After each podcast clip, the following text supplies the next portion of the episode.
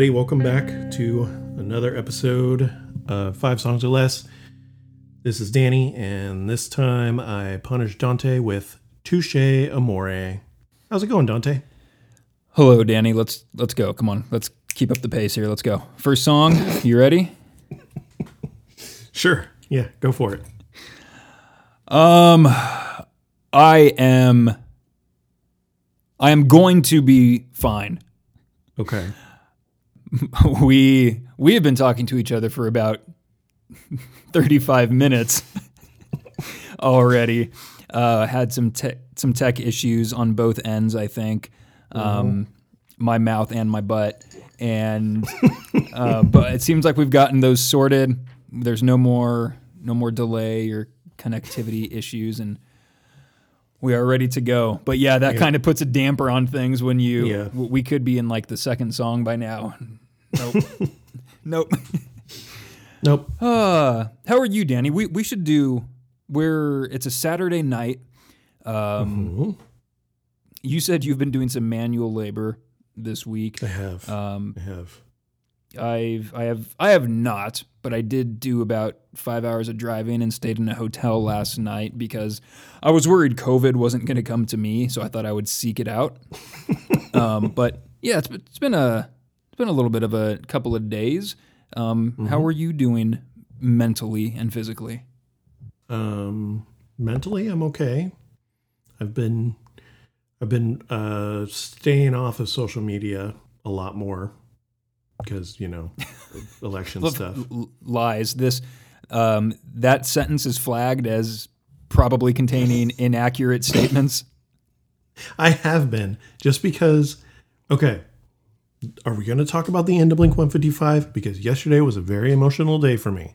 I just want to talk about your your long ass like yearbook uh, in script or in scripture of a Facebook post and Twitter post. All I did was I typed that in notes and then pasted it, so I didn't spend that much time on social media. And then you um, both like liked and responded to my comments on those posts. Did you have those Ugh. written in notes as well, and then you just copied and pasted those? I did. I did. I just have a script going all day that responds to things for me. Oh, that's nice. That's nice. Um, why have you been staying off social media? Because of the election. Oh, Because it's stressful. yeah, that it has been. Um, Yeah. But I'm, especially for you. Um, I mean, it, it's nice that it was probably the right decision for you to stay off social media. I mean, it, it probably impacts you a little bit more having having a family, having a couple kids, and you have to think about the the world that they are going to kind of grow up in and what their childhood, you know, might be like. And um, so you stopped yourself at just one stop at the vote retweet, which I thought was showed a lot of restraint on your part, or stop the count. I'm sorry. Um, like I know it's been on your mind this whole time, and you you asked me if you know if you drove across country, would I come the rest of the way with you to Pennsylvania? And it's like I I just don't have the time, but I, I appreciate you thinking of me. Um, but but yeah, I I I agree. This was a, a stressful week. oh, shut up. Oh, God, I would love nothing more. No, actually, on on that note of shut up.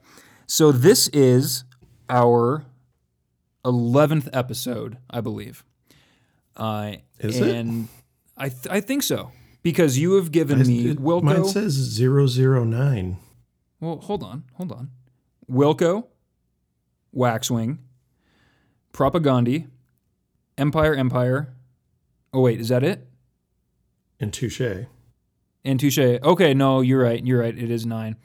Well, okay, then it only took nine episodes for what I'm about to say, but um, having listening to them back, and this is still before we've released any, I'm starting to realize that if nothing else, this podcast has has helped me experience myself from the perspective of others and realize how annoying I come across to everybody.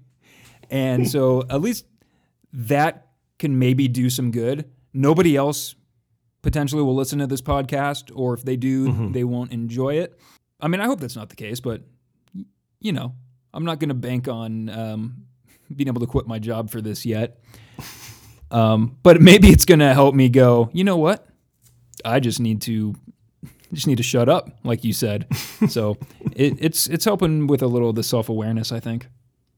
How has it been Yeah. like listening? And you edit yourself too, so that's even probably tougher because you got to listen to everything multiple times. How has that been for you? Uh, I mean, not too bad. I got you know, there's always the the thing where you're having to get used to your own voice because it sounds different than it does in your head. But no, it's been fine. I'm enjoying listening, which is good, right? It's entertaining to me at least. I like listening to my own creations or whatever. Like I love listening to my own bands. I know people are like, "Oh, I don't I don't ever listen to my own music or I don't ever watch my movies or whatever."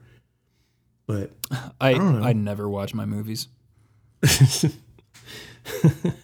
yeah, I don't know. I'm making music that I like, and I'm making a podcast that uh, interesting to me. So, of course, I'm going to listen to it.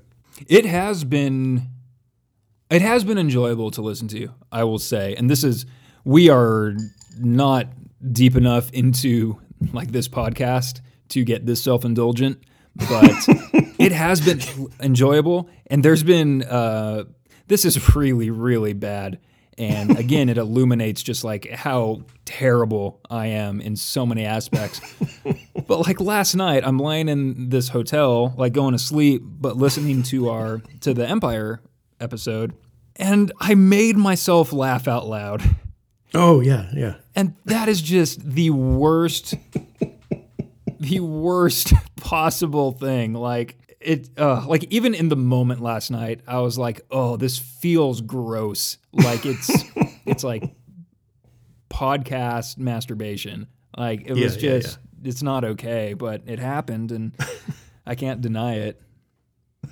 But yeah, it's like it's like, oh man, Danny and I are really having sort of an interesting conversation. Yeah. We're great. We're so smart. Nope, I didn't say that. Nope. Okay. Well, so on that note, let's just go ahead and make a just a real piece of shit episode. Let's do it. It's late for for two people in their 30s. Me almost It 40. You're drinking coffee, I've got a Pepsi. Yeah, are you you're typically not a late caffeine guy, I'm assuming? Caffeine has no effect on me whatsoever. Oh, a tough guy. Yeah, super tough. But no, I don't I, I don't usually drink soda this this late anymore. Yeah, I feel the same way. I think it's more of a um, mental vice, like, or maybe a little bit of an oral fixation type of thing where I like having a coffee, even if I'm not feeling energized by it. Sometimes I'm like, you know, if you just drank a glass of water, you would probably have more energy. um, but that's not as that's not as fulfilling. You know, it doesn't scratch that itch of. I mean, I got to drink something that chemically changes me, and like caffeine is kind of all I got left. So it's just it's what I've committed to. Yeah, and water's not going to do do you any good for those Skyrim sessions. No, it's not. I just I mean because what I'll do it's like oh I have to pee. Okay, five more quests, and then it's like an hour and a half later, and like my stomach hurts because I have to pee so bad. So Just set your shit up in your bathroom. Have like a sixty inch TV, so I don't know that that's gonna. Yeah, set your shit up in your bathroom. just it's just like 13 inches from my face. All right. You want to mm. talk about music, my friend? yeah, let's let's do this. Let's just touch on the band here for a second. Oh, okay, yeah, right. We always do that, huh? I don't know. We don't really have much of a, a structure or a plan here. But um okay. The timing, so, the structure. Did you hear he fucked her? Oh yeah, I was like I was like I know I've just heard that, but I don't think it's a Touche Amore line, but yeah, I got I got it. Okay, so Touche Amore, this was a band that I don't think I had ever heard of until you talked about them two episodes ago. Um, the first thing you told me about them was that, well, two things. They were from LA, and you knew I wouldn't like that, which I don't, and I'm not sure they do either. And the second thing you told me was they're a hardcore band, kind of. Yes. So before we hop into the music, what is a hardcore band? This is so. Did you ever listen to that uh, Jay Z interview on NPR with Terry Gross? No, but I would absolutely love to. That sounds amazing. It's really good, but there's like a couple parts where it's just like, oof. She asks uh, him why rappers always grab their crotch. Oh my god.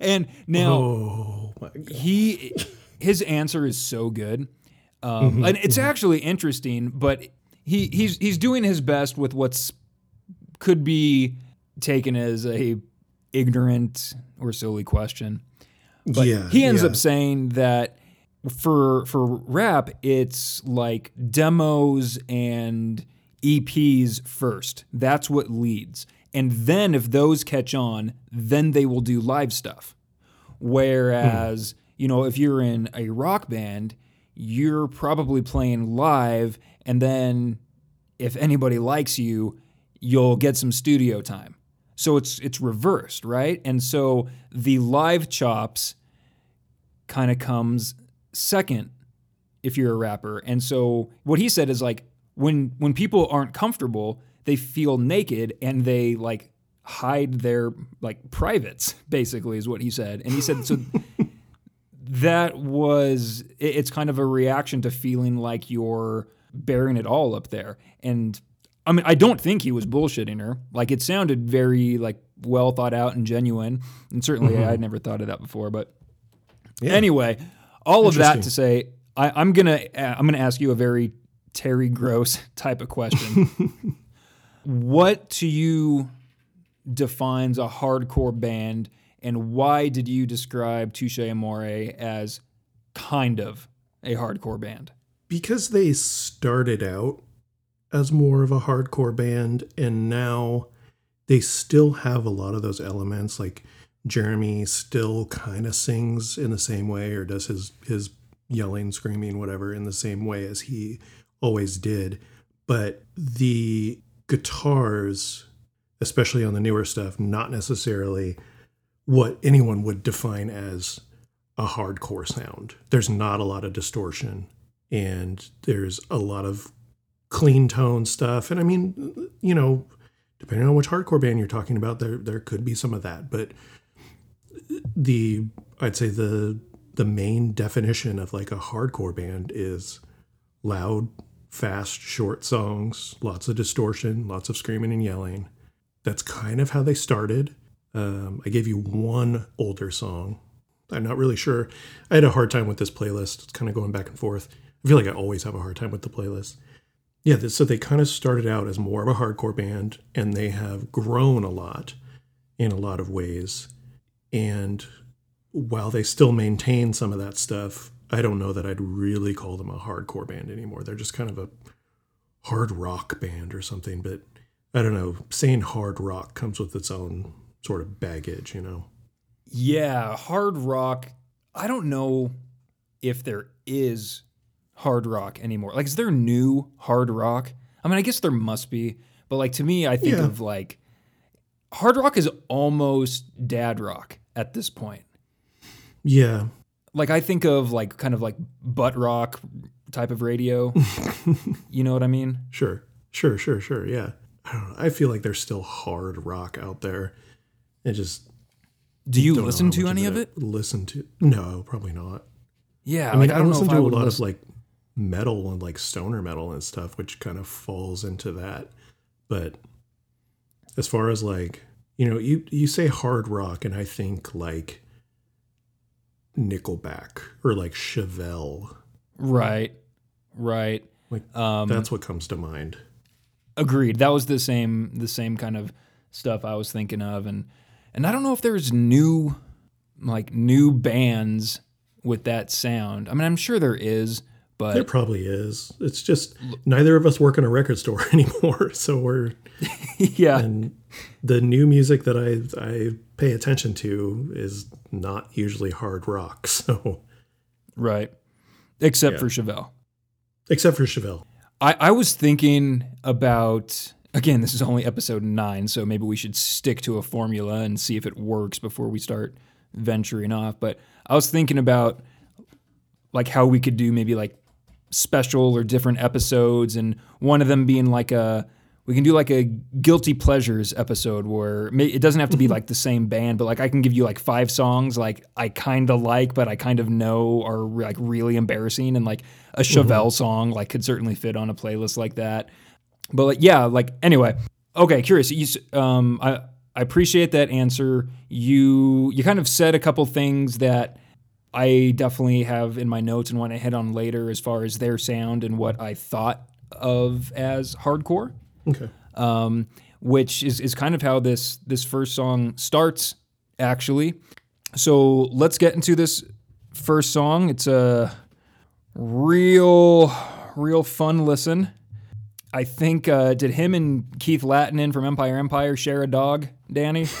This is not about a dog. Okay, yeah, yeah, I know actually. Um, but but okay, before we delve into some some sad song content, um, some some kind of happier thoughts did prevail for me the past couple days. It, it looked like this election was going to go a certain way, and while it obviously doesn't mean everything about this country is fixed, far from it, when, you know, still pretty much 49% of the country wanted things to stay just as uh, racist and terrible.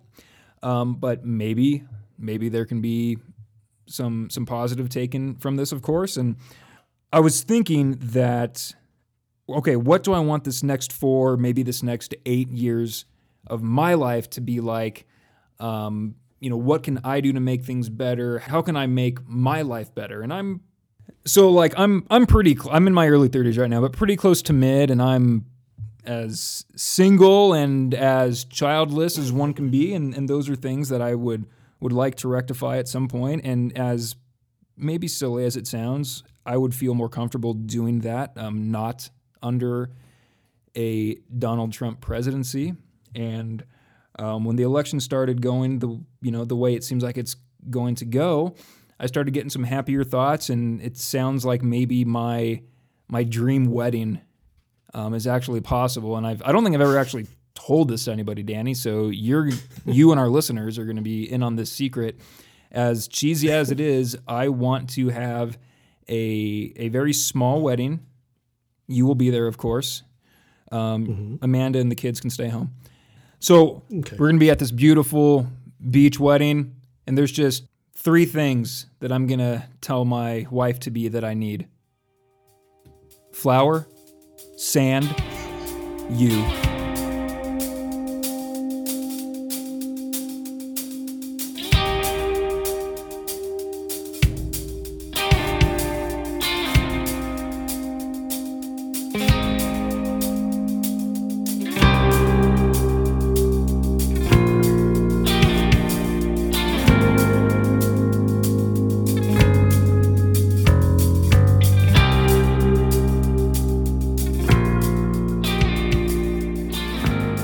I'd just like to take this moment to uh, address the five songs or less listening audience.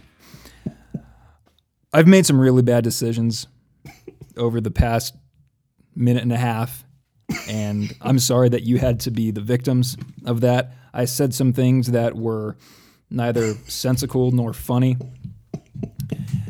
and a a perverse need to create a story and a pun when intro introing a song title made me do some things that I regret.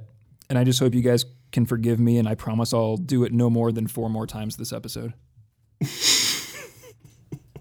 so Danny, the song Flowers and You by Touche Amore. This song does not start in a way that I would describe as hardcore. Correct. Uh, it's very jangly, pretty clean guitar. It, it honestly, it could with the like. There's like just some hi hat going on, and it sounds like it could be the beginning of like a Tom Jones song. You know, like it could be anything. It could be anything before the singing comes in. Um, and then the singing comes in, and it is like that is no doubt a hardcore element, but it it kind of not tricks you, but you know it it kind of pulls a fast one on you a little bit. Did you did you put this at the beginning to kind of mess with me like that? no, no, I did. I didn't do that. Um, it's just it's a great first song. Like they, I think this is what they open their sets with now. Um, although they just came out with a new album like a few weeks ago, a month ago or something.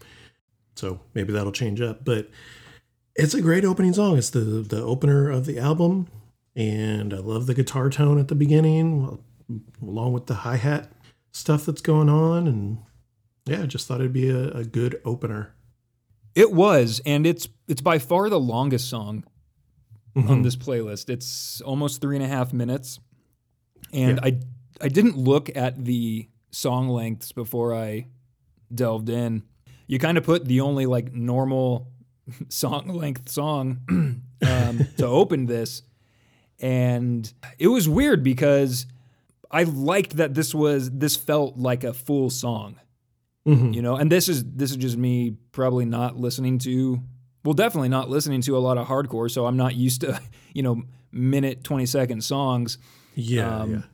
Th- this was kind of the only one that had you know had a couple verses ha- had like a an intro like a, a lot of the other songs just like they're like fucking no time to waste let's get into it yes, yeah. um, but uh, w- one thing that I, I really liked right away was he 95% of the time he scream sings Mhm. but it's it's still singing it's not monotone he, Yeah, because you can understand him most of the time.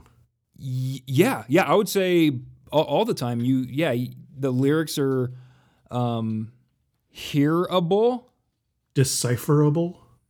Yes, thank you. That's exactly what I was trying to decipher.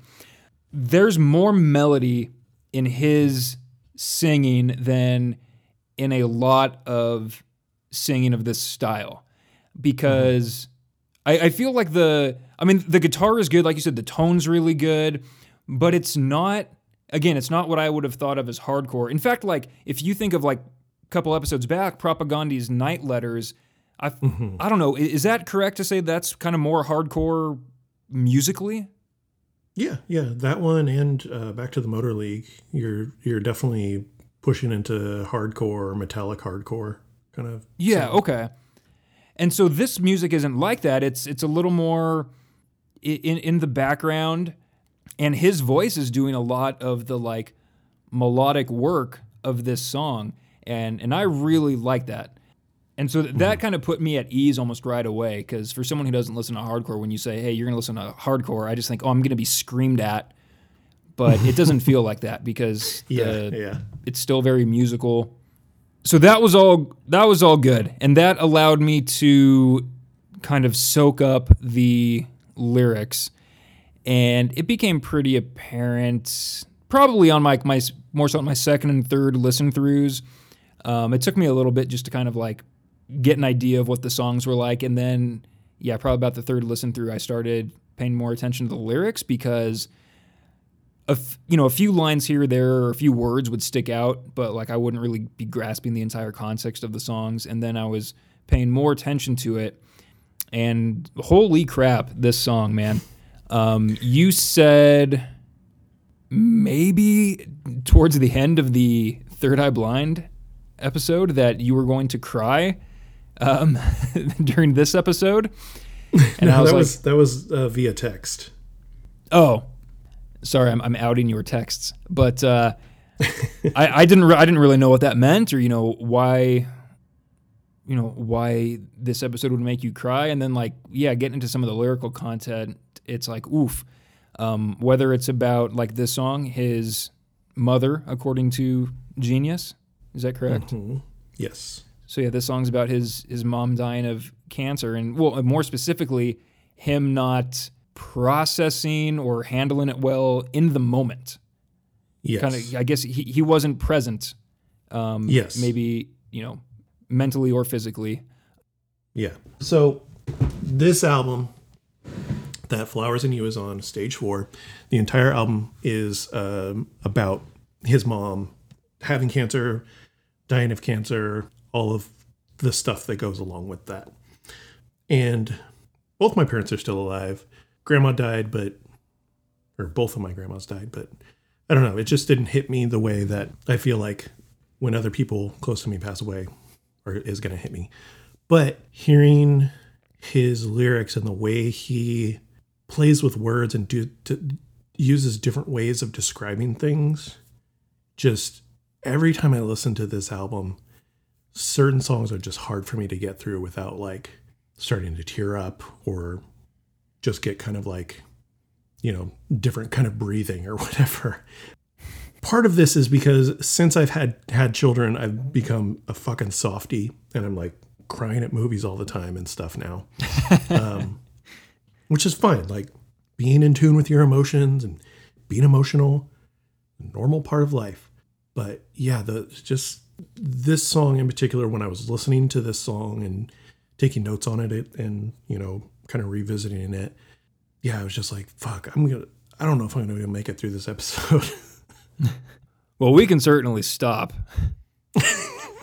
don't hey, don't let me don't let me, you know, pull you down.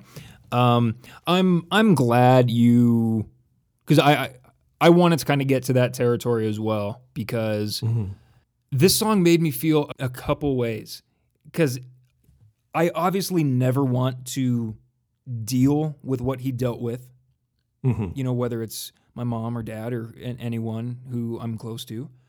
Mhm. And so, so I don't want to be able to relate to this song. Yeah. Yeah, that's In the thing. I can't I can't relate to it, but hearing the words and listening to the words, I can empathize with it. And Totally. boy does it make me sad. Yeah, in in in in a couple different ways. I mean, it's very very he like lays it all bare in a way that you cannot help but relate to. And sometimes it's like very like on the surface like just describing you know, in the chorus when he says, I, I apologize for the grief when you'd refuse to eat. I didn't know mm-hmm. just what to say while watching you. wi-" That's just describing exactly what happened. But then the the line that always gets me is I took inventory of what I took for granted and I ended up with more than I imagined. That's that to me is like so I mean that just cuts to the core because he's he couldn't do it in the moment but he's now realizing uh, it's not it's not good. It's not like he's like, "Oh, I'm finally there and I'm over it," but he's kind of seen where he he messed up and it sucks because it's too late to you you know, you can't go back, you can't apologize, you can't say, "Hey, I I get it now." To your mom at that point, Yeah. but it's a little bit of a victory is totally not the right word, but it, it's it's a little bit of a victory that okay, I didn't get there in the moment, but I got there now, mm-hmm. and I think that's important Yeah. because what I was gonna say is that I I hope I can never like directly relate to this song, but part of me hopes that inevitably when something like this happens in my life, I hope I can in some way because I often worry that I'm not going to feel what I'm supposed to feel when somebody close to me dies. Sure. And that really scares me. hmm That, does, it, does that make any sense? Yeah, no, absolutely. Absolutely. It's it's something that you don't know how you're going to react or how you're going to deal with it when it actually happens. You can never really prepare yourself. Yeah. Like I worry that I should, like he feels regret in this song. hmm and I worry that I should and I won't, or or I just won't. Like I'll just shut down and not feel anything. You know, like Yeah. I don't want to be at. I don't even want to like speak in specifics here, but I don't want to be at a funeral and be like stone faced. Like I'm not I don't want to be the stoic person at the funeral. Like Yeah.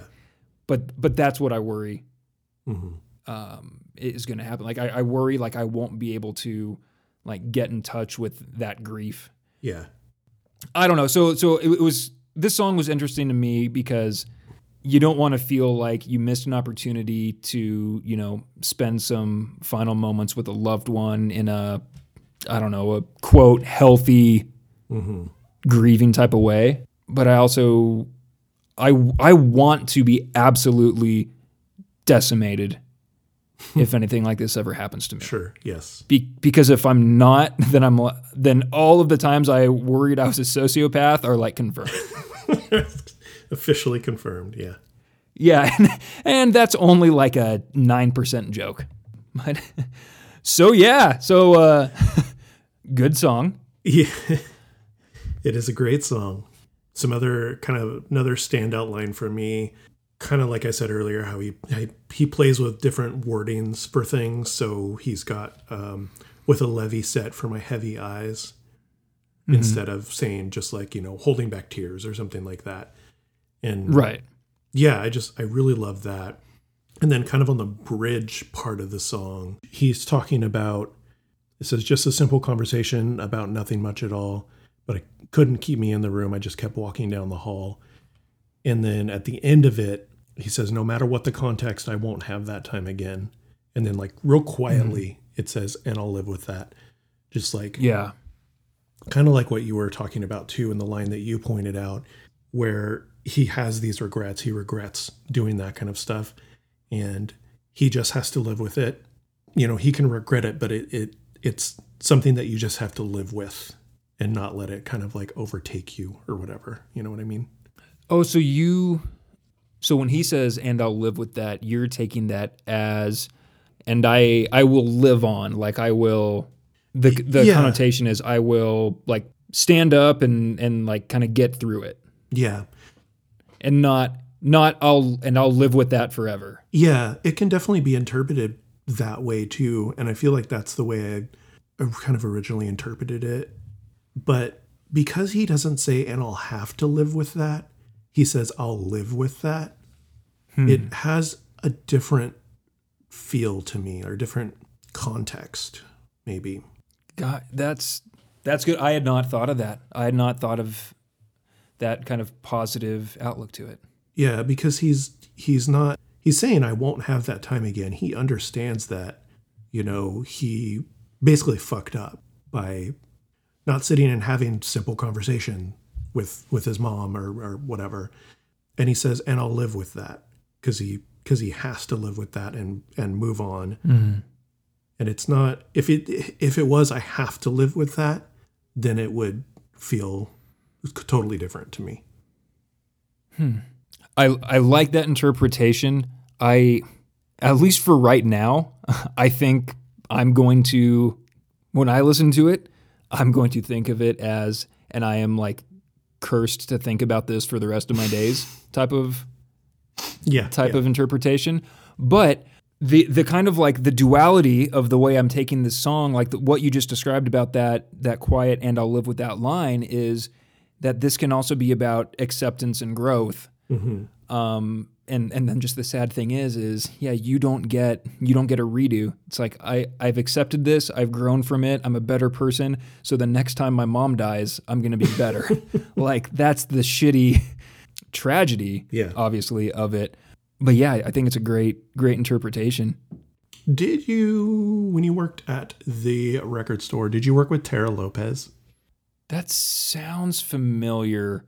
She's a musician and she did um, Sister Crayon and is now doing Rituals of Mine. She, you might have not been there, um, or she might have been gone by the time you start working there. But There is a girl I'm thinking of that was a like shift manager for a few months when I got there. I remember I think like on my like first or second day she was the the manager and someone there told me about like taking a 15. mhm. he this guy was like, "Yeah, you should go. You know, you should go take your 15." So I said, "Okay." And then Terra like comes to me like when I'm back, and she's like, you can't just fucking disappear. and I was like, oh, oh I, I, okay, I, I'm sorry. I just felt so stupid. But yeah, I remember her. Okay, okay. She was great. She's super nice. Um, well, except for that one experience with you. ah, it seemed like it was my fault. Yeah. So after this album came out, she posted about it on Instagram, which I thought was interesting because it doesn't seem like a band that she would have necessarily been into. Um, you know, she was really into Bjork, and she the music she makes is like a kind of trip hop, whatever. But I've never really known her to to be into like a hardcore band or semi hardcore band, but whatever. So she she posted about this, and she posted the line you actually pointed out. Um, I took inventory of what I took for granted, and ended up with more than I can imagine. And she, this album came out about a year after her her father passed away, and um, she just posted about it, and I thought it was interesting that this song in particular, the way it's written, I don't know, it has a lot of reach for being a quote unquote hardcore song or a quote unquote hardcore band. It has reach to people that are maybe outside of that world but understand that feeling. And, and she talks about um, wanting to, she had been um, kind of struggling with the idea of maybe doing an album about uh, her dealing with her dad and stuff. And that was kind of an inspiration to see Touche Amore do a full album about his mom passing away. And so I don't know if she's since gone and done that or not, but she it was basically like a thank you so much for this. This is a great song and it's really inspiring and that kind of thing. So yeah, I just thought that was really interesting that that a band like this can write this write a song and it can say so much to someone who's maybe outside of that world. Yeah, no that that is very very cool. And they are like you said they they have a lot of reach. They they seem very accessible to to people who would not describe themselves as hardcore. Like I had no there was no problem with me like I didn't have to like get used to them mm-hmm. or you know anything like that. It was just like immediately I was like, okay, yeah, I, I get what this is and I dig it. The only thing that people would you know maybe be turned off by is the screaming, but that's not solely a hardcore thing. That happens in a lot yeah, of yeah. Mu- you know music, and so there really isn't as much of a barrier into this band, or at least maybe these songs as as you might imagine with um, you know something called hardcore. Mm-hmm. Yeah, yeah, H- hell of an opener. It kind of showed me everything that they're about and they can do um, in one song. Um, without this song, I might not know that they would ever take the time to write a bridge or a second verse. So I, I, know they they can, and that, and again, I just th- this is such a simple thing, but it's like, oh yeah, he he actually varies his screaming, which um, seems like a very like simple, obvious thing, but it I think it kind of makes all the difference in the world between that and and some screaming that's just barking. Yeah, know? yeah, yeah. It's a great song, and I made it through without uh, shedding a tear. So you know we're good. that is good. Do you have songs or bands or albums that you like but you will avoid because you're like I don't want to access that emotion right now or it's yes. you know it's going to make me feel more than i would like to yes absolutely um, one or possibly two of them are are on the list of bands i'd like to talk about but i also don't know like one in particular kind of like spitting the last mm. time i tried listening to him uh, older songs anyway he recently uh, ben barnett came out with uh, another album and i think it was under the kind of like spitting moniker. But it just it, it, hearing a lot of those songs just reminds me of a time in my life where I don't want to think about. Oh, but I also yeah. really like the songs, and I feel like you might be into it too. So I don't know. We'll, we'll see if we ever get there. oh, that could be a really interesting episode. Um, m- maybe we would save it for for that. But is it because you like don't like who you were back then? and so you don't want to think about that part of your life or yeah i don't or, like who i necessarily was and i was in a pretty shitty relationship i also worked with this guy named dante at that time ooh yeah i unfortunately know both of the people who made your life not great. I was one of them, so that yes. that's an obvious one. But oh wow, okay, well, huh? So yeah, we'll see if we get there. We'll see if history reshits itself.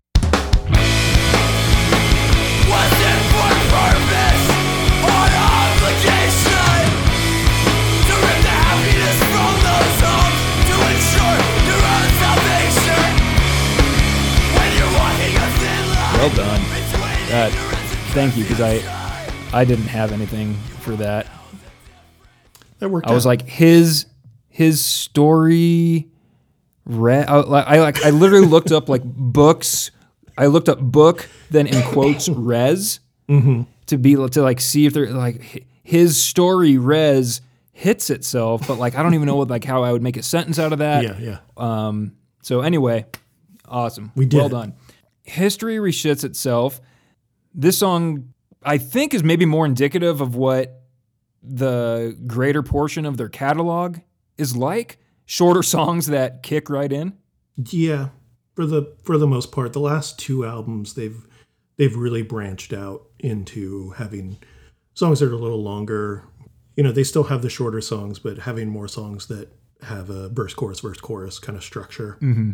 But yeah, this is one of the older ones off their first album, and so yeah, this was more more of a leaning toward a hardcore song. But still, this the guitar that opens this song is not it's not super distorted. Mm-hmm. and it has a very i mean I, I guess if i maybe looked up the the music or the tabs like maybe it's just like super simple but to me it seems like it's not a very obvious or traditional like chord progression Am- is it only four chords like do you know how to play these songs on guitar I don't know how to play any of them. No. Um, yeah, I wouldn't be surprised. the The older stuff, when they were more of a hardcore band, their their songs were a lot more straightforward. Um, so yeah, I wouldn't be surprised if it was just four, five chords, maybe something like that. but still it's it's the, the way it kind of like it goes back and forth from like boy again anytime i try to describe what's actually happening in the music i'm just i'm just outed as such such a poser who got a bc rich in eighth grade and just learned everything from like like inaccurate guitar tabs online um yeah you, you, you like that I do you like the I BC do. Rich? Yeah. W- wish it was a lie. You're setting the scene Um, here. The Warlock, perhaps. Oh, W- what's what's the one? It's like it's like a rounded body, but then it has like a big like fucking like droopy dick on the bottom. no, no, the Warlock's the one that's all pointy. The Warlock one is actually kind of cool. Um, Mockingbird. I'm looking at him right now. oh, I think that was it. Let me see. That yeah, one's got a yeah. droopy dick on it. Yeah, I, I had a black mockingbird. You know what? That kind of actually looks sick now. I think I like it better now than I did then. yeah, yeah. Anyway, but what I'm trying to say is like the the chord progression kind of ebbs and flows between like high to low to high to low in in this way that oh god and everything I say is the same every episode. It creates a cool atmosphere. It creates like a neat bed for the lyrics to go on top of like They have a lot more, even back then, um, with the songs that, you know, push the minute and a half mark. Uh, they have a lot more Mm-hmm. dynamics than a lot of hardcore bands where it's just like chords, chords, chords, chords, chords, song's over. Chords, chords, chords, chords, chords, song over. You know, that kind of thing. right. So yeah, they do have a lot more dynamics where they're doing kind of higher pitch stuff some of the time, then they switch to lower pitch, and they have. I think this song has kind of a. It doesn't have a verse, chorus, verse, chorus, or anything, but it has a little more structure than I could have given you. It- Maybe even the last song that I gave you. There's like a first part Yeah. and a second part, and then it's over, basically. Yeah, and, and then like a, a big finish, and Yeah. then and there's a reason they write songs of this length. Mm-hmm. I don't know what it is, but I'm not saying it's wrong. I'm just saying like they're like again, this is a choice, and this is like okay, I I only need a minute and a half to you know express what I need to express in song form. I do kind of sometimes feel like, oh, that's right, fuck, the song's over already. Like you almost feel like you're just getting into it you're like, boy, I would really like if that verse chorus came around again, but like, no, that's all, that's all you get. And it's like, are you making like some statement about like us needing like songs to like repeat? You know, like this um, you only get it once and you'll like it. it's like, it's like no, just like if they just copied and pasted the same uh, minute and a half again, like that would be like a, a f- complete song. And so one of my challenges of this playlist was I'm listening to a song and I'm like, is this still the same song or is this a new song? Because like, you know, like if they if you know one flows right into the other, you could very easily kind of get lost of where you're at. It's hard to play a part of these songs because I'm going to accidentally play the whole thing. But real quick, Crosses have been close to one. There's no more room for your skeleton. So that that part of the song, you only get it once. You only get these closets have been closed for too long. You only get it the one time, and I would have loved for that to been like a like a refrain that goes like you know four times or something. It kicks into this like th- like I love that simple drum beat of bum bum pop bum bum bum pop bum bum bum pop. It just like that is so like hypnotic to me. Yeah. Um, and it, this might be an offensive uh, comparison, but it very much sounded like uh, kind of like a more poppy, like Underoath song. That part where it's like a little quiet and there's like the swelling on the cymbals, and then his voice isn't like full like scream. It's like a little more singy. Um, It's it's a little cleaner, and and it was like, oh, this is like a big like pop Underoath course, but it just gives you a little taste, and then takes it away. I really really like that part, and I really like that line. At first, it was because he says skeletons a little earlier in the song, and when he first says, it, it's like, oh, that's a little on the nose. And then when it comes in again, it's like, no, this is really good.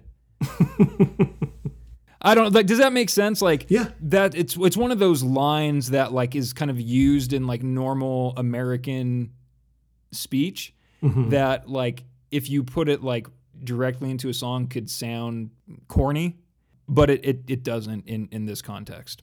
Yeah. So, so two things. One, just like in the Empire, Empire, sad Empire, Empire song about the dog dying, there's another singer on this. Did you know that? Oh, I know your your boy. It's my boy. I have that in my notes. My boy Geoff. Yeah, Geoff Rickly from Thursday comes in on the end of the song. I I don't know. I almost want to call that part the bridge, but it's not like a bridge. But it's a it's a bridge to the end. yeah, yeah. yeah. There's nothing on the other side. it's like a bridge to nowhere. Ooh. Sounds like a Huh? Sarah Palin? Hmm. Politics. Oh, I don't. Is that something she said? Oh, dude, this is, we're talking like 2007 or some shit. It was like it turned out being like a, a bridge to nowhere. Like it was just like this bridge that was never going to happen, and so it was like, where was the money going or something? I don't know. Why would I know this? I just wanted to say Sarah Palin. I don't. I don't know. Just, I didn't realize you had such a crush on Sarah Palin. Um, there's no reason I have to respond to that. Okay, okay. So yeah, Geoff Rickly of the band Thursday, he put out this album to the beat of a dead horse is the album title on his record label, funded by Martin Shkreli. Is that that dude's name? Oh yeah, the like terrible piece of shit that like bought bought the uh the like HIV drug. yep, yep. Yeah, So you know that dude. just on on, on your Mount Rushmore of like role models. yeah, him and his brand new shirt. Oh God, I know. anyway, uh, Geoff put out the album. I th- he might have produced it too. Um, So anyway, that's how I found out about Touche is because of Geoff Rickly. The second thing, which I never knew what this song was about, but thanks to a website that's uh, sponsoring all of our episodes, apparently, genius.com. It's about gay marriage and like Prop 8 and that kind of stuff. because that's when this was written. Is I when that was a thing. when gay marriage was a thing? when gay marriage was a thing. No, when Prop 8 was a thing. I, you know what? I was in LA during the like Prop 8 demonstrations in 2008. Um, so that connects to our, our episode in a couple of ways. I was in LA where Touche Amore is from, and um, I was down there to see Coheed's Neverender show where they played four nights in a row and played a new album each night. Interesting. Um, and it was like it started the day after Obama was elected for his first term. oh, wow. Okay. It was, I don't know if I have it anymore, but I, I had a poster from that show that had like a, a donkey and an elephant on it because it was so close to election day. Yeah. Yeah, and when we drove around and we honked our horns to cheer on the Prop 8 protests. Hmm, Interesting. I, I had to stop and think. I was like, Prop 8 was that was that good or bad? Oh, it was bad. that okay, one it was was bad. bad. Yeah. Which one? Who are we honking for here? But yeah. Did so? So I saw that on Genius as well. If that's the case, this is not as the the lyrics aren't as like blatant Mm-hmm. um, as in other songs because th- this song could again you can kind of make it about anything. Sure, You know, yeah. A- any piece of shit that Any piece like, of history shit that could repeat itself. Yes, yes. But Um, it, it puts a whole new spin on the that last part. The closets have been closed too long. There's no more room for skeletons. You know, people being in the closet. Prop 8 supporters shoving people in the closet and basically pushing their skeletons of dead bodies into a closet. That kind of thing. So I'm confused and stupid because when I was first listening to this song without seeing what it said on on Genius, it sounded to me like he was singing to like whomever the perpetrator was. Mm-hmm. Like there's no more room for your skeletons. Like so mm-hmm. i if Genius is correct, it's, you know, the the backers, the funders, the politicians behind Prop 8, right? Yeah. There's no more room for their skeletons. But when I think of skeletons, I'm thinking of like the shameful things that you don't want the world to know, right? Yes. Yeah. But that's that it doesn't sound like that's what you were saying you think it means. I think that's part of it. I feel like it has kind of a double or even triple. It could have a double or triple type meaning where, yeah, it is kind of that thing the skeletons in the closet, the things you don't want to talk about. Then, you know, people being in the closet, gay people being in the closet, uh, that kind of thing. And also Prop 8, um, making it harder for people to be out and open and, you know, shoving them back into the closet, basically right. people are in the closet and not being able to have the same kind of rights that cis people have, then there's much more of a chance that they'll wind up dead, either by a bigot or by their own hand. I've never I've never in my life thought so much about lyrics until you you've You're welcome. this weekly homework assignment on me. Um, so Try to come up with an so- instrumental band for you one of these days. Yeah, man, I'm I'm letting you off too easy. Um, though I I will say, when I saw like when I realized how short all these songs were, I started feeling feeling guilty for the playlist I sent you for God is an astronaut No, no, it's because this thing is like a total of what like seven minutes maybe. the Apple Music says ten minutes, but that it kind of rounds up or down depending on how many seconds there is. But yeah, ten minute playlist. 10 minutes for okay for five songs mm-hmm. and the one i gave you has to be approaching half hour Let me see. if that's the case you're just having three times more fun than I am. 27 minutes. 27 minutes okay yeah. so yeah you, you're you're putting in some time this week It's all right. I don't know M- music is hard We're probably overanalyzing this shit too. that's def- the fact that i'm reading lyrics means i'm overanalyzing is there anything else uh, about this song you want to talk about Mm, no, no, not really. It's it's good. Did you like it? I did. I did like it. Um, that that last part, the like from like a, a minute on, like that last thirty seconds or whatever it is, was like one of my like first favorite parts. Like I that part would start, and I'd be like, "Oh, I know what song this is now," because yeah, yeah. it was like. You know, it- again, it was just like something to chew on a little bit like the horror of Rio Vanes was for Empire Empire. Sure. Um, no screaming Muppets in in this band, unfortunately.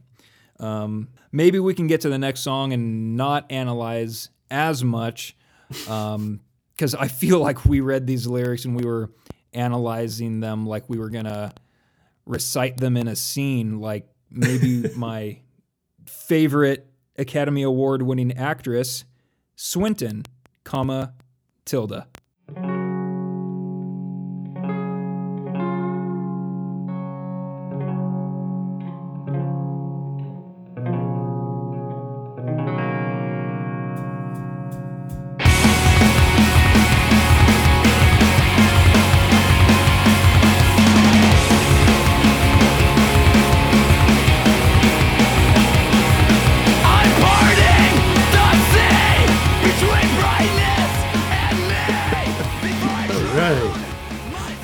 Woo!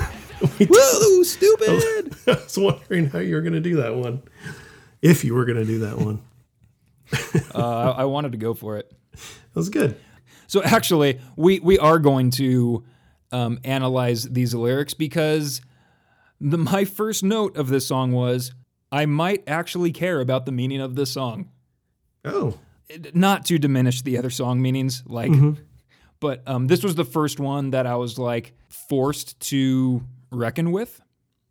okay. And the more I kind of got into the lyrics and the meaning of the song, the more I feel like I might have been wrong about what it's about and the perspective from which he's coming. But, you know, even if that's the case, I'm going to kind of still listen to it through my own Sure. lens. Yeah. Yeah. Of course. Um, and just, I'm going to reappropriate this for my benefit. Early on the song, it, it sounds like he is kind of like really giving himself a lashing. Like he mm-hmm. he's he's fucked up. He can't be trusted. He I mean the very first line is I'm parting the sea between brightness and me and the way I interpreted that was I am taking everything that's good and like moving it away from myself. So I just knocked off a water bottle cap because I was gesturing so excitedly. But yeah, so everything that's good is here and I belong separate from it. Like I don't deserve nice things. Is kind of how I took that okay. and I know, like now, like I kind of think that this is all incorrect. But then he says, "I got my hands behind my back, uh, with two fingers overlapped, because I can never keep my word." And so I kind of took that a few different ways, and it, kind of changed the more I listened to it.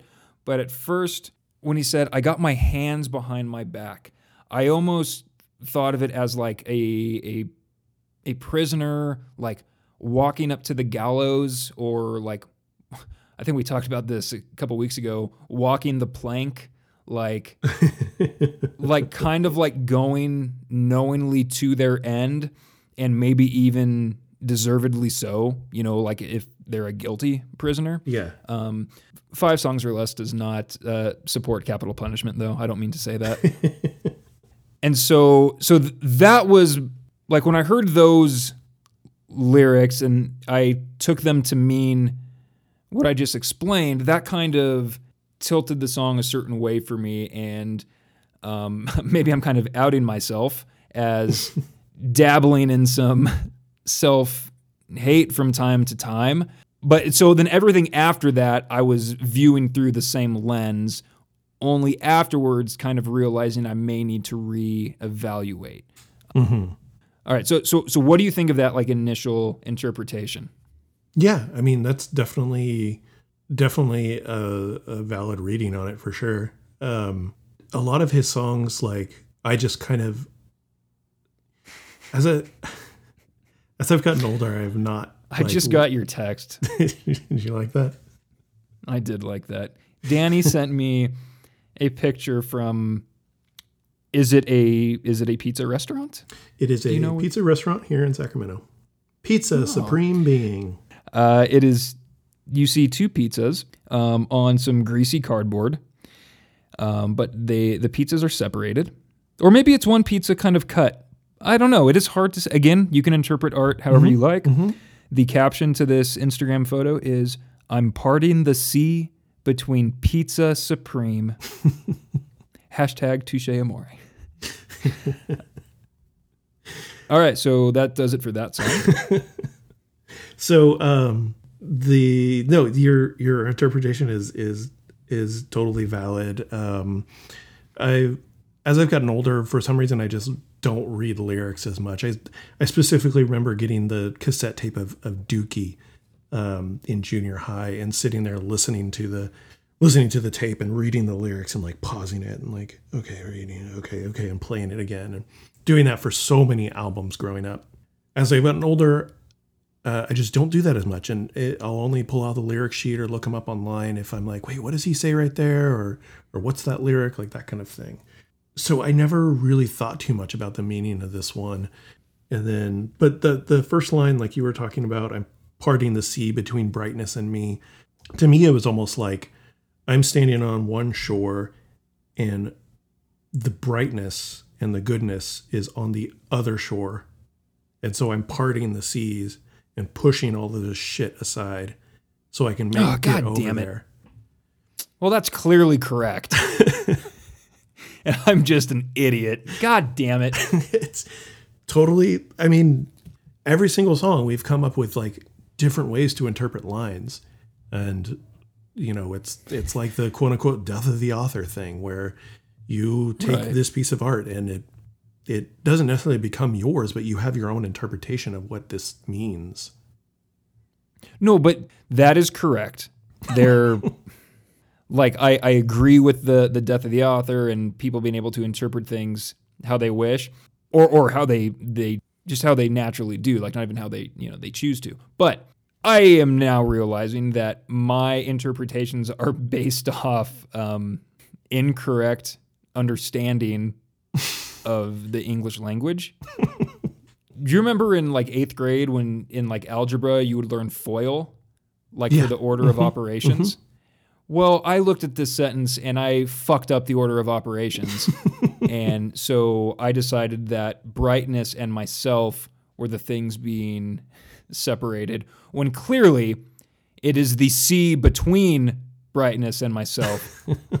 so he is he is now forging a path from himself to the brightness. He, a normal, healthy person. Well, I, I don't know him, but at least it seems like he wishes to uh, work towards this brightness. Where one line in, I was like, "Yep, bro, I hear you. There's no way we're ever getting there. We are separated. There's nothing we can do about it." But maybe he doesn't get there. Maybe you don't get there. Maybe you do separate the sea, and on your journey from one end to the other, one shore to the other, uh, everything comes crashing in. Because I mean, that line is in the song too. this song, kind of like Flowers and You, is about, in some ways, growth and and self improvement. Because, yeah, he says, "And I'll walk with my head held high, and when it all comes crashing in, it will be worth it if I'm still breathing." Mm-hmm. He wants to get there, he, and Yeah. he's he's willing to like put in the work Put in the effort. yeah, p- put in the effort. He's not he's not being a lame fatalist.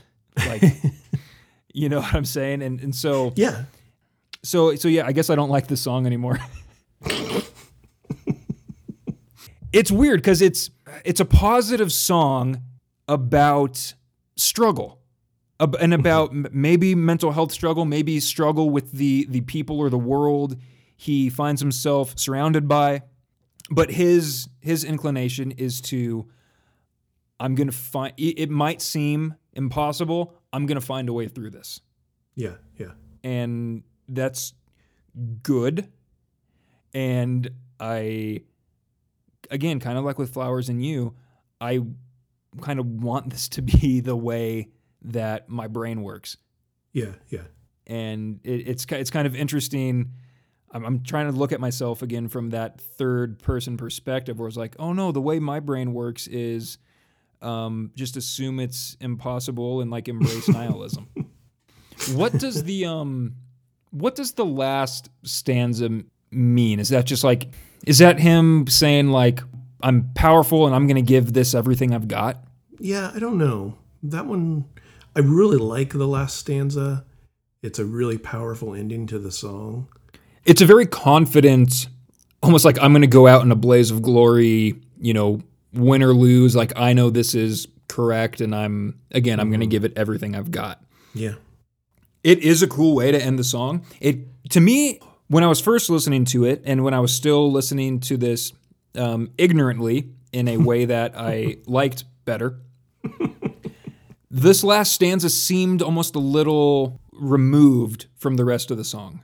hmm But that again is probably just a lack of complete understanding of the meaning. No, I, I, I don't know. I kind of agree with that, uh, especially looking at it now and kind of looking through the lyrics and kind of parsing them out or whatever. Yeah, it seems. I don't know if it's out of place necessarily, but I'd like to know what his thoughts are on that, like what he what it, what he was trying to get get across. Oh, let's get him on the line. Yep, yep. Did you watch any live footage of them? I let's see. I did. Well, you sent me.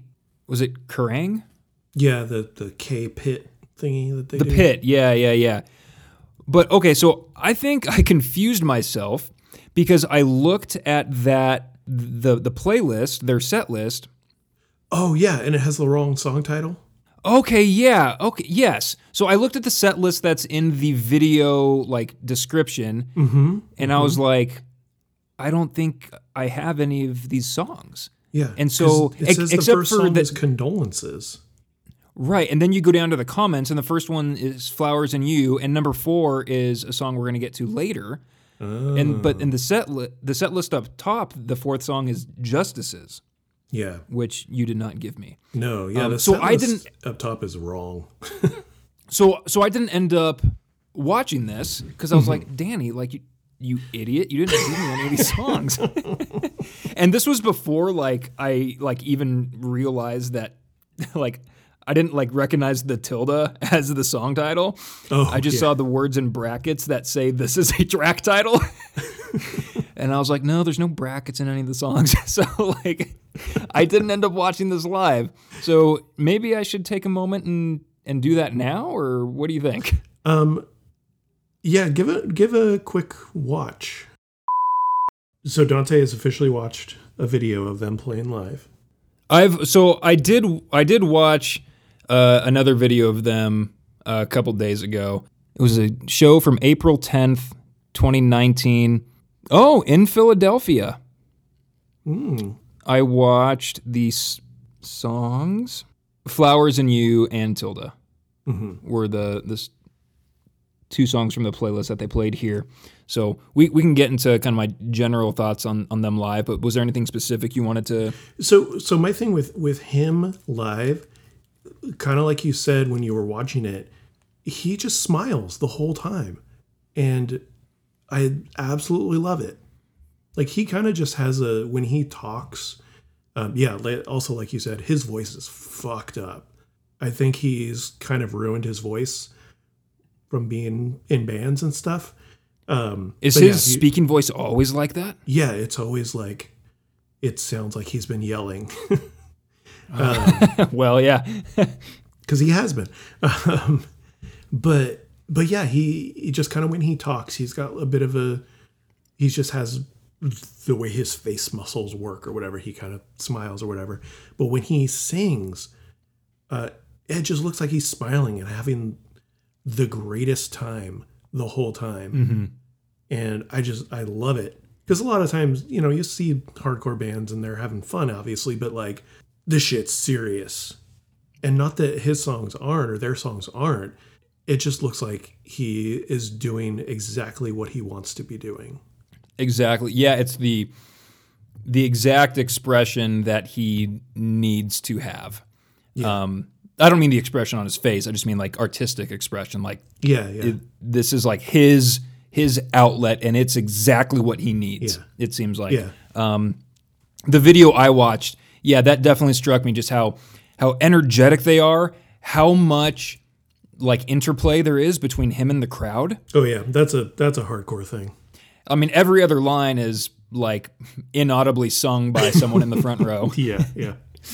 um, so uh, the first time I saw Thursday uh, in 2001, they played at Bottom of the Hill in San Francisco, and I was singing along at the top of my lungs every word. Um, and so I was getting a lot of those mic handoffs Oh yeah. and it was fucking sick. It was sweet. But during it was porcelain, during the song Porcelain, he passed the mic over to me as I went to yawn. so I was just like, uh, and he like recognized it and pulled it away. And it was the most uncomfortable I've ever been in a show.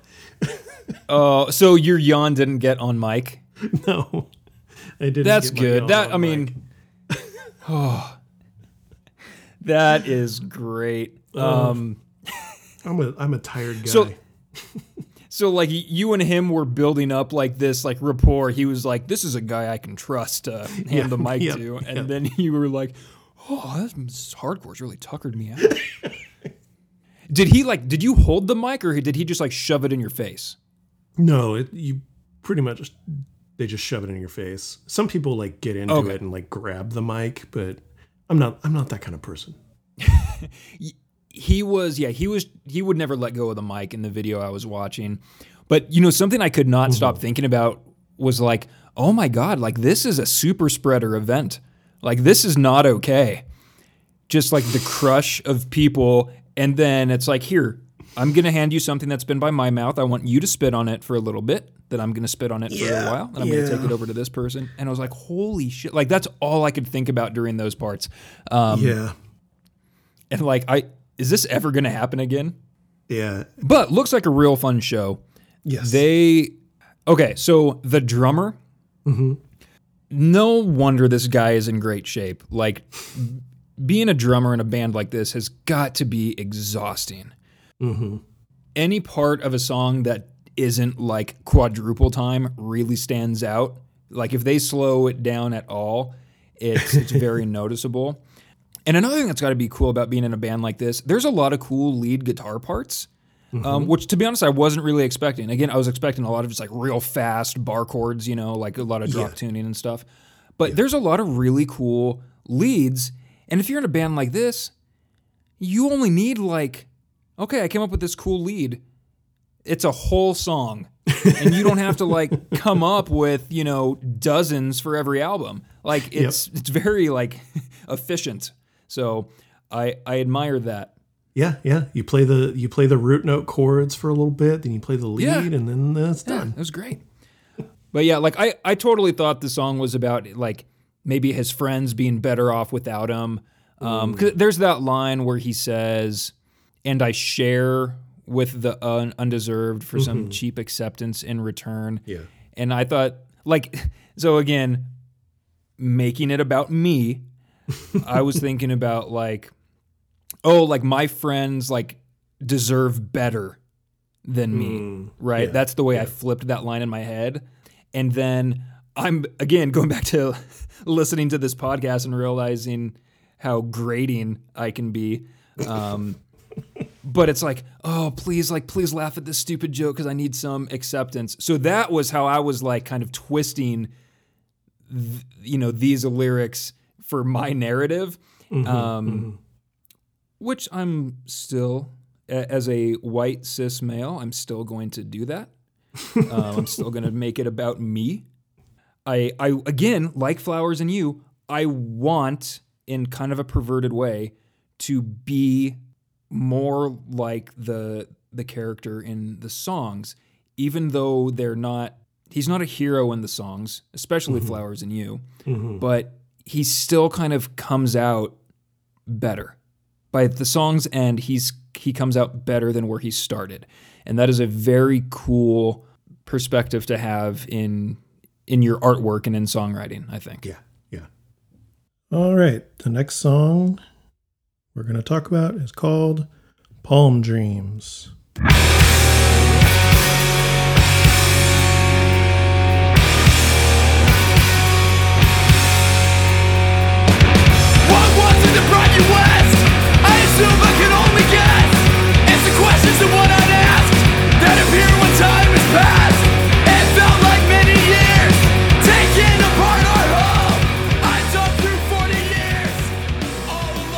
Okay.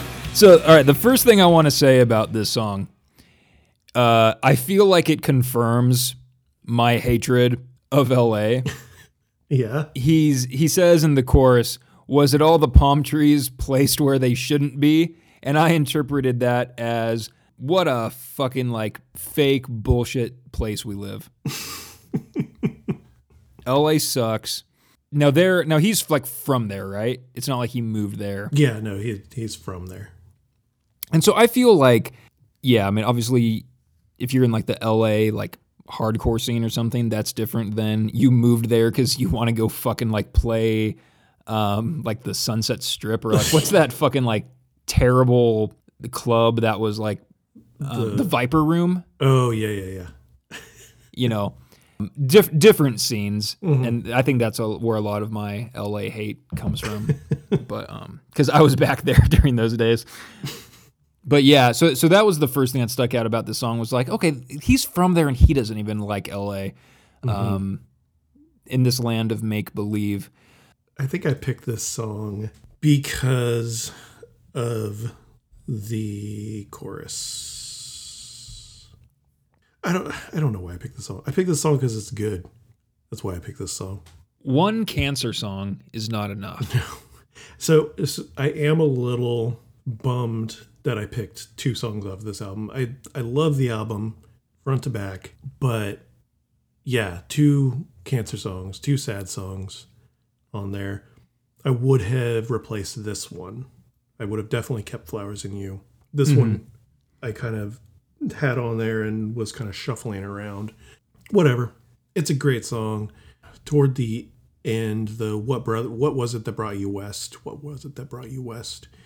Where I lay my head to rest. Like the I don't know, just a lot of this stuff. When you know it's about his mom and you know he's like looking through his mom's stuff after she passes away and just like kind of wondering these things about, you know, why'd you move here from where you came from where you were born and all these different kind of questions that you might come up with for your loved ones or your parents or whatever that you may have never asked or thought to ask. Right. Yeah. And it goes back to that regret that he expressed in Flowers and You. This made me think about my dad's parents are still alive. Um, they are, by the way, hi, Grandma and Grandpa. Thanks for listening. Um, sorry about all the jack off jokes. Um, but they're like getting up there. My grandpa's in his 90s, um, grandma's in her late 80s. And so, you know, you just never know, obviously.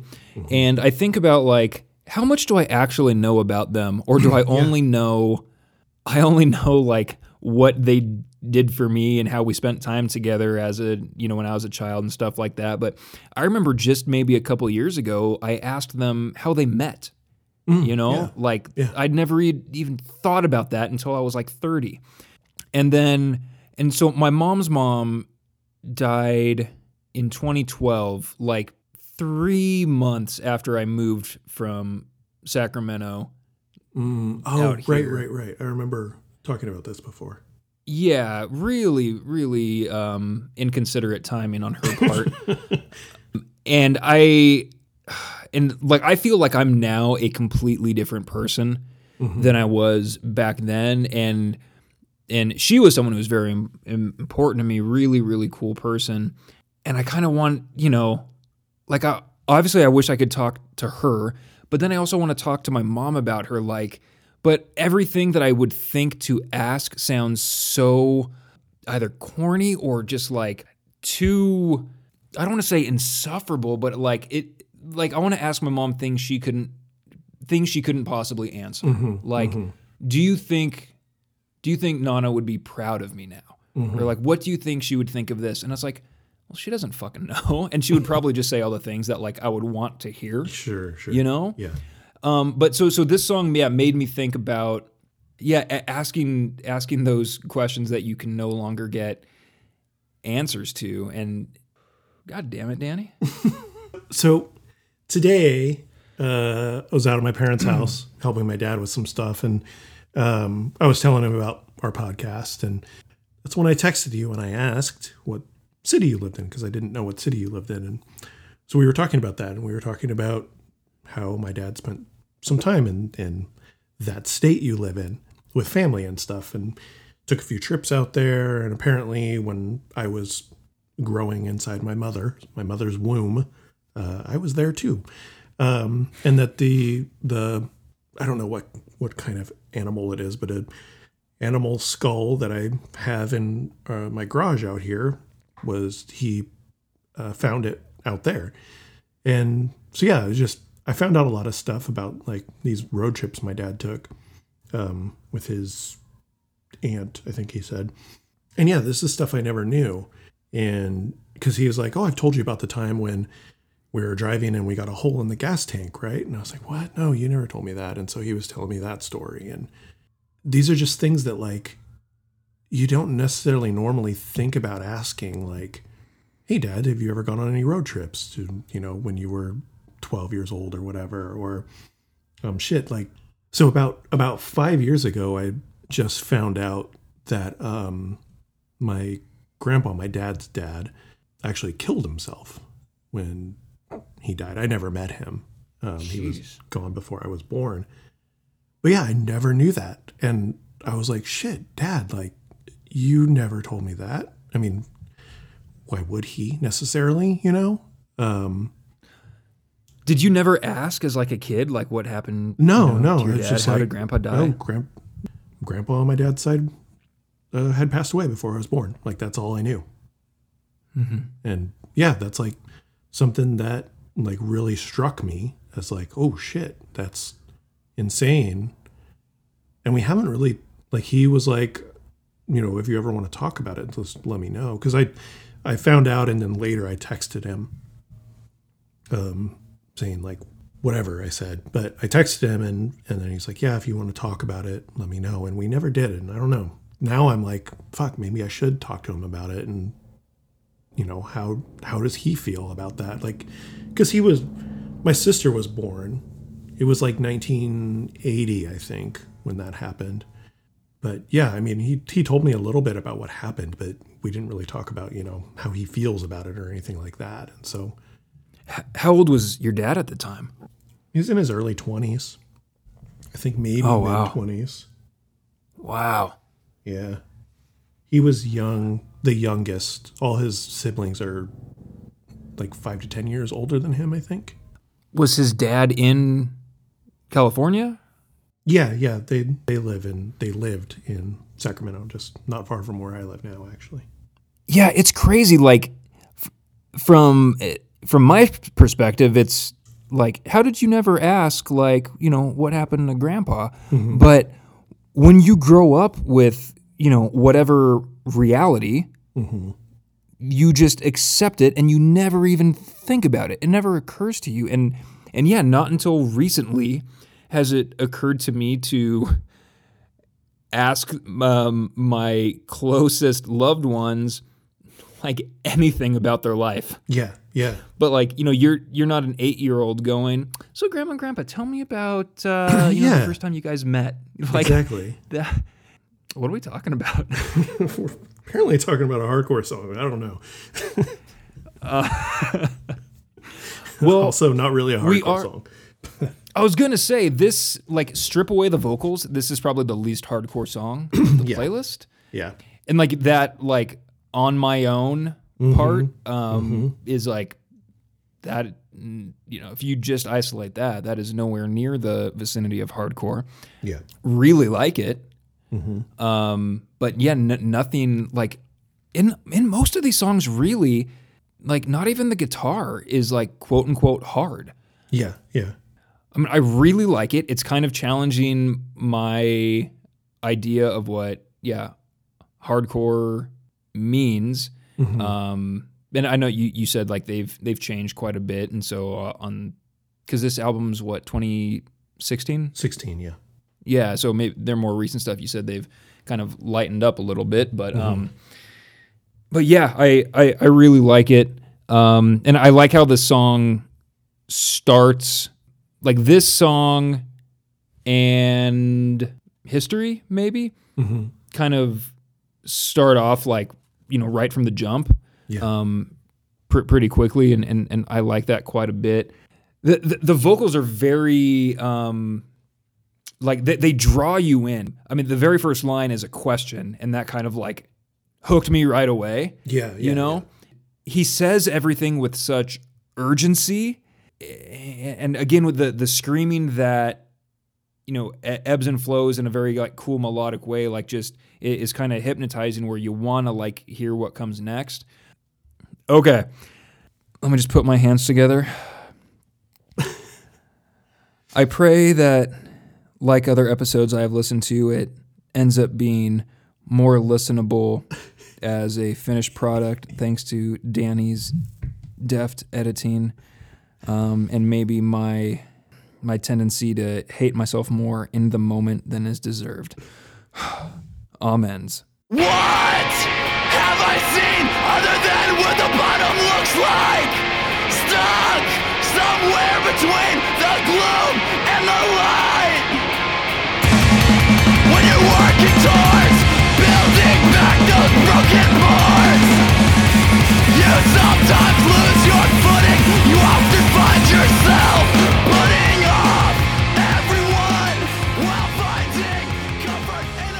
Next next band I give you is going to be fucking no lyrics about dying. I I yeah, my like eight bit brain can't like process this shit. Okay, so this song starts out much like how I interpreted Tilde to mm-hmm. start. Again, he is in my mind, he is pitting himself at the bottom. He is worthless. What have I seen other than what the bottom looks like? And and to me that was like here I am with other things that don't deserve love and are monsters. Um, stuck somewhere between the gloom and the light. He he likes that uh, that kind of phrasing between Yeah. this and this type Yeah. of thing. This song, this is I, I thought a fitting final song. It, it has a big ending to it, but the ending only lasts for you know 20 seconds. um, but it, but for them, it's kind of like a, a big finish. You know, did, did that have any um, influence on this being the fifth and final song? Yeah, I definitely when I chose this song, it was definitely like, okay, this has to be the end. Not just be, I mean, it's the end of the album too, but it's it's just a great closer and the last line for what it's worth, I'm sorry. And I swear at the end or and at the end I swear I'm trying is just mm-hmm. such a great line. Just those last chords that they're hitting. And then when they're they're hitting them they're only hitting the lower strings. And then the last one they do the full chord with you know five or six of the strings and it just rings out you know how I like a ringed out a, a ringing chord Well, you beat me to the punch. I, I definitely wanted to talk about that as well. What I'm doing is I'm going to ruin this song for you. So here is here is the uh, the big chords.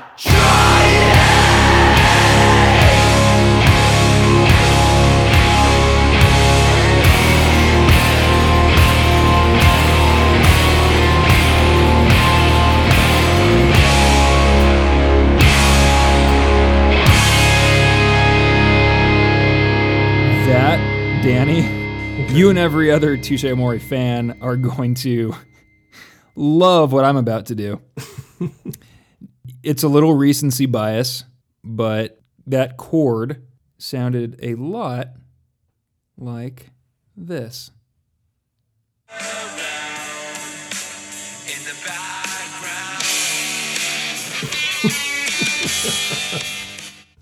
In the background. Tell me I'm wrong. Tell me this isn't the band we were talking about that was secretly influenced by Third Eye Blind.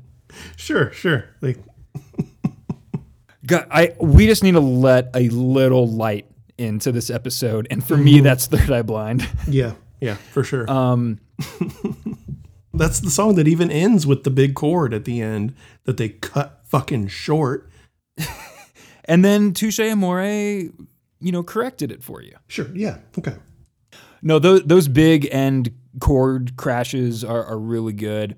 Um, and yeah, the the only lyric I wrote down in my notes was "For what it's worth, I'm sorry, and I swear I'm trying." Um, kind of to borrow an annoying phrase from many music journalists, but specifically one that you might like or you might hate. I'm not sure, but kind of his thesis statement in a way. Uh, like a lot of these songs are about I've fucked up, but I'm doing my best and I'm trying to get better. Mm-hmm. Mm-hmm. And and that's kind of those those two lines kind of really encapsulate that really really well. And the fact that he sings that over the diminishing not uh, because I know a diminishing chord is like an actual thing. I don't mean it in that way. I mean like it's kind mm-hmm. of like ringing out. Um, he sings it over that, so it's like it's very like bare, and you can just really connect with his his emotions right there. And I hate everything I'm saying. But it's true. That's exactly why I like this song. It's short, it's to the point, and it ends with a great fucking line that you hopefully can relate to. You just you can't deny it. Yeah. Like you cannot get out of the way of that line and how he delivers it. Mm-hmm. Yeah, I, I I really liked it, and then I so again like with Tilde. So in Tilde, he says, "The water will shape the sides, and I'll walk with my head held high." And when it all comes crashing in, and then this song, he says, "I have no excuses that I can offer, just the hope that your forgiveness will hold back water." Does he make like similar, you know, analogies in other songs? Like, are these themes he goes back to, or like the the way he kind of illustrates these ideas? Yeah, I don't know. I mean, definitely on this album in particular, I don't think too, there's much of that on the first album as far as like those kind of things. The, the songs on the first album definitely fall more in the hardcore realm where I don't see as much connection between one song to the next. Whereas the f- the following albums, I definitely feel there's a thread that goes through them. There's a story being told. So yeah, I I'm not surprised to see you know kind of similar themes going through this song and Tilde because they're from the same mm-hmm. album. Well, and I guess when you have the word "sea" in your album title, Yeah. you're gonna make some references to water. Yeah, probably. but yeah, how'd you like the blast beat? I I liked it quite a bit. There was no musical choices made in these five songs that made me like second guess it. Sure, sure. They are very in control mm-hmm. and confident in what they are doing. And so m- maybe someone with a lot of experience with this band or with this genre could, you know, rightly criticize it a little bit more. Mm-hmm. But I took everything for what it was and nothing was was off-putting or seemed out of place. You know, I really liked on this song the the quiet part where the drummer is just mm-hmm. kind of like he's on the ride and Yeah. and the guitars are clean like kind of right before it swells back up again. Like they I think in these five songs maybe there's two parts that are kind of like that that are all the more enjoyable and rewarding because they just give you these tiny little moments to breathe mm-hmm. you know before kind of hitting you again with the the heavier stuff. And yeah man i i, I liked it all. The, the the drummer is he's got his uh, work cut out for him being in a band like this um, and it, it's really impressive especially the the few songs i saw them live like it would just absolutely wear me out yeah, for sure. Yeah, this uh, this album and the one after it, which I, I didn't give you any songs off of, he like went crazy with blast beats. It almost feels like I, I learned how to do this blast beat. I'm gonna do it on at least one part in every song. Sure. Like it was fine on on this album, and then when um, "Is Survived by" came out, I was like, man, he's still doing like blast beats on every song when it's not really necessary. And then by stage four and and lament too, like he's he's kind of left those behind. Because I mean, I I love a blast beat. There's there's always a time and place for it, but I feel like he was doing it a bit too much, to where it felt like okay, you're just trying to throw these in now. What was any other part of the so- songwriting or song song structure different on Is Survived By? something about that album didn't really grab me right away. I had a hard time getting into that one. That's why one of the reasons I didn't pick any songs off of it, and I just haven't spent enough time with it because of that. That I haven't really mm-hmm. latched on to any of those songs. So yeah, something I don't know what it was, but something felt off on that album for me. I know a lot of people like that album, and it it has some good songs on it for sure, but and then stage four came out, and I was like, holy shit, they've kind of turned a corner in their songwriting. Uh, they had, they did a split with um, uh, the band Pianos Become the Teeth, which uh, I'll wait a while before I, I give you songs from from that band because ooh, do they have some heavy lyrics too. But they did a split with them, and the song off of there was their first song that like broke the three minute. I think it's four minutes long, and I was like, holy shit, these guys are writing long songs now. And then yeah, stage four came out, and it was a whole thing. Like I, like I said, they they turned a corner in their songwriting, uh, and Lament uh, so far uh, has been great. Listening to it, I almost included a song off of there, uh, just because um, Andy Hull from um, Manchester Orchestra does uh, guest vocals on that on a song. Oh wow, Yeah, that is an interesting. He is an interesting guy, Andy Yeah. And I kind of feel bad. I have I have not kept up with more recent Manchester Orchestra, Mm-hmm. um, but I mean anyway, that's that's not what we're talking about here. But um, sorry, Yeah. no, no, whatever. um, but no, that that's just an interesting. I wouldn't have guessed that he would be on a quote unquote hardcore record. Yeah. But thinking about his his lyrical content, it actually makes a lot of sense. Mm-hmm, Because yeah, his those, those lyrics are, are very good too. yes, But um, okay, I got a couple tangents, and then maybe I can get into some final thoughts. Sweet. So, couple tangents. I, I sort of broke the rules because as I was on Spotify, I was I was like, okay, you know, fans also liked, and that that you know, break your teeth on pianos or whatever that band was called. That was one of them. um, and but like I was looking through those bands, and I was like, I don't know any of these bands, um, which kind of let me know that I was uh, not in the right place. Like I, ju- I felt very much like. Uh, Just ignorant, I guess. I just felt not not like a poser, cause, but um, yeah, yeah, I was just like, oh wow, I really have this huge blind spot, which I guess is what this podcast is for. yes. and then um, on their albums, it said also appears on, and they appear on a tribute to Nevermind. Mm, yeah, yeah. Have you heard their their song on that? Yes. They do Lounge Act. So I I listened to that.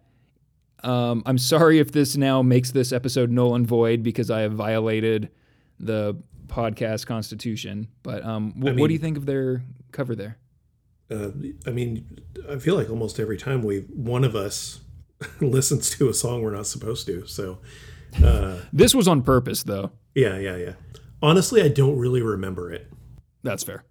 Yeah, I bought that comp, yeah, because they're on it, and I think Boris is on there too, and Thou, and, and some other really great bands. Yeah, I, I mean, I don't really remember anything off of the comp. I just bought it because there's good bands on it. It's insane to me that you purchased that. I never would have thought that uh, was a thing someone would do. um, well, I'm guessing this was pre internet streaming. Is it a an older? No, no. It- Compilation? It's, it's just something that I bought because it has bands on it that I like owning their stuff. Okay, Yeah. fair enough. Um, the, that label did one for all three main Nirvana albums, and I bought all three. Circa Survives Nice. on one of them. You like Mm, them, right? no. I know. In in our are you, are you joking? Yes, I'm joking. Okay. uh, it's like I'm pretty sure I said they were bad last episode. I thought in in that Lounge Act, uh, the cover of Lounge Act, he he sings differently than he sings in his own songs, and it sounded like m- he was singing like Marilyn Manson almost, which they will not be appearing on. Hopefully, any list on this podcast, but um, Yeah. I yeah, I thought that was kind of surprising, and it was just it was a very nothing cover. Um, and but I can't remember if I already said this or not, but I don't think Lounge Act is one of Nirvana's better songs anyway. Yeah. Like when when I opened up the album and I was like, oh, I wonder what song they did, and it was Lounge Act. I was like, ugh, all right. I did listen to Thou is does two tracks on that Mm, They- album. They have uh, like a, an entire album of, of Nirvana covers. Oh, I might have to to listen to that because I thought their covers were fucking sick. Yeah. Um, and then something's in the way. Um, Nothing. hmm Yeah, is covered by nothing, and Yeah. and they just do. It's like a very stripped down piano version that I thought was pretty good. But anyway, so, so that was my tangent. Okay, some some final thoughts. At first, I was almost kind of relieved by the short song lengths because it kind of made the prospect of getting through the playlist a little less daunting, especially because I was like, "Ooh, hardcore! Like, what am I up against?" You know.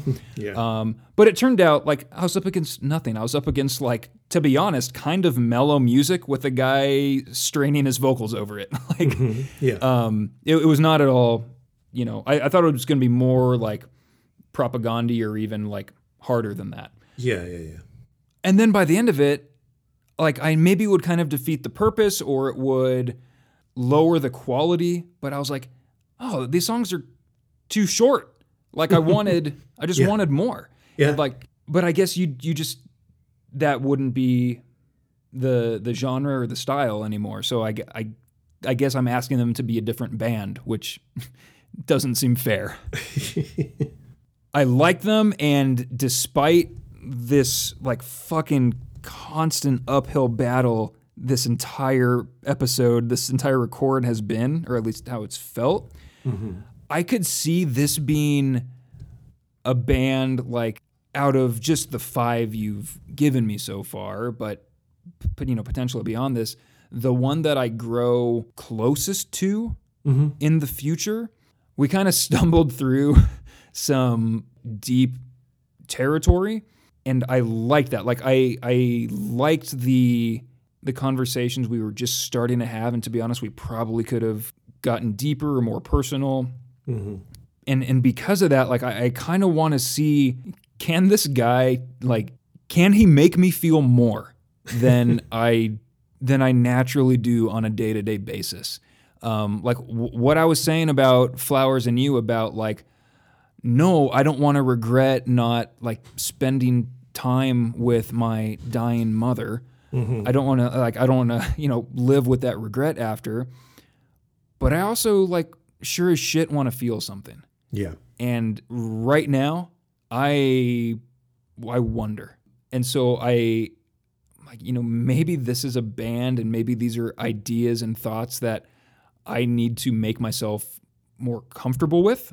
And maybe Jeremy is kind of the the guy to help me get there Yeah. in some ways. So yeah, so so I could definitely see me growing a, a, a personal attachment that maybe you know I I wouldn't feel with you know like like Waxwing. I liked all the songs, but I don't see them being like that. Um, maybe important Yeah. um, down the road.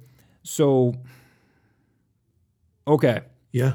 Yeah. Definitely give uh, Stage Four a listen. It's a great album. There's so much emotion behind those songs. There's some fucking heartbreaking lyrics in there. A little bit of a spoiler, I guess, if you want, but he's got a song on there how about how he they were touring in in Florida when his mom passed away and how he got a phone call uh, and he didn't want to listen to it, listen to the message, and then he like goes out across the street after the show or whatever, and he finally listens to the message that his mom passed away, and he's got a song about that, and it's just oh, it's fucking heartbreaking, man. I'm already like as you're describing that, I'm already like resisting like I'm I'm already like trying to like push that away. You know, like I, I don't need that. I don't need to listen to it. I don't need to or like I'll I'll do it I'll do it next week instead of doing it now. Yeah, like that yeah. sort of thing. Just cuz maybe like he was doing with the voicemail. L- Lament Um, Lament seems to be a much uh much happier album. So, you know, maybe start there. And you've got Andy Hull in there, so As the title would suggest, it sounds like a blast. it, it really says something if lament is it contains your happier material. yeah, yeah, yeah. Man, okay, I've been going back and forth on on the rating aspect of it, mm-hmm. which is 100% the least important part of what we do here. So I was listening to the Empire Empire episode last night, mm-hmm. and I already forget what rating I gave them, but I was like, that was too low. That was too low. Mm-hmm. I, I wish I had given them more. And like, I feel like I'm kind of saving fours and above. Like, you don't want to give like a four and then you hear something that you like better. So I was thinking at first, I was like, okay, what did I give Empire Empire? I was like, all right, well, let's add like 0.2 to whatever that was, and then give Touche Amore whatever I er, initially gave Empire Empire. Okay. But now I'm like, fuck, like, I don't know if I liked Empire Empire better. Like, that was my initial thought. Like, even earlier today, I was like, okay, I like Touche Amore. I, I liked this playlist, but I can't rate them above Empire Empire. And so I want to boost, I want to retroactively boost the Empire Empire rating and Okay. then slot Touche Amore right under them. I think on any given day, I'd be more likely to listen to Empire Empire because it's easier, Yeah. um, which is weird because they're emo. And so, but like Touche Amore just like fucking drills straight to your heart and like screams the thoughts that you don't want to confront Yes. right into your heart, right Yeah. into your soul. Um, and where I feel like Empire Empire, like I can kind of like I can dodge and like deflect a little bit more.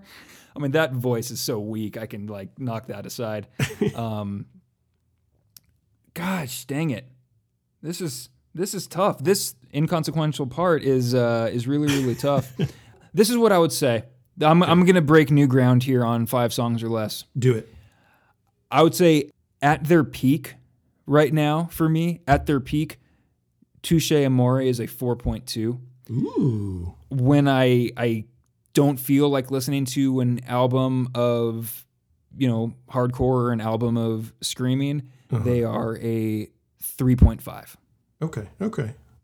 Dante, your next assignment. Assignment. Your next assignment. Even if the lyrics are heavy, most of them are in Japanese. Ooh. Your next band is Boris. All right.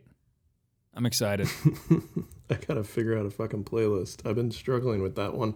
Do you have like at least, you know, like three you know for sure, and then you got to figure out the other two or yeah, something like that? and they have such a fucking huge discography, and and maybe a third of it is on streaming services. So I gotta like whittle it down to only what's available.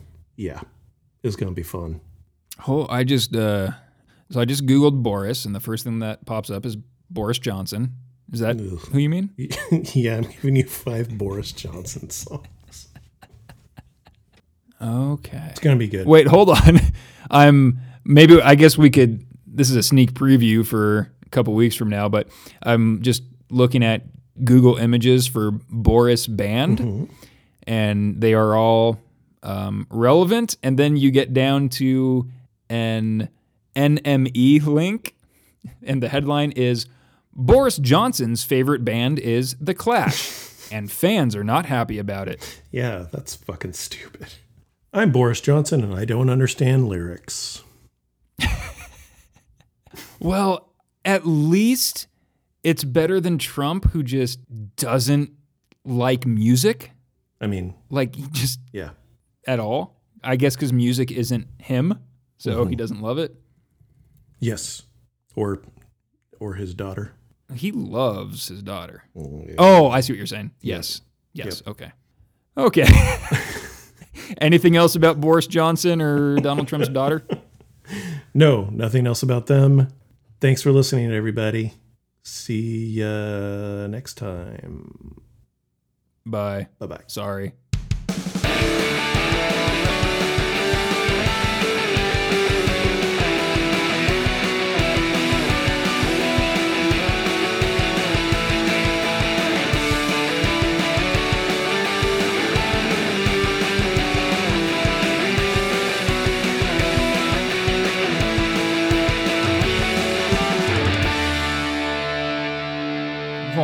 But what do I feel like right in this moment?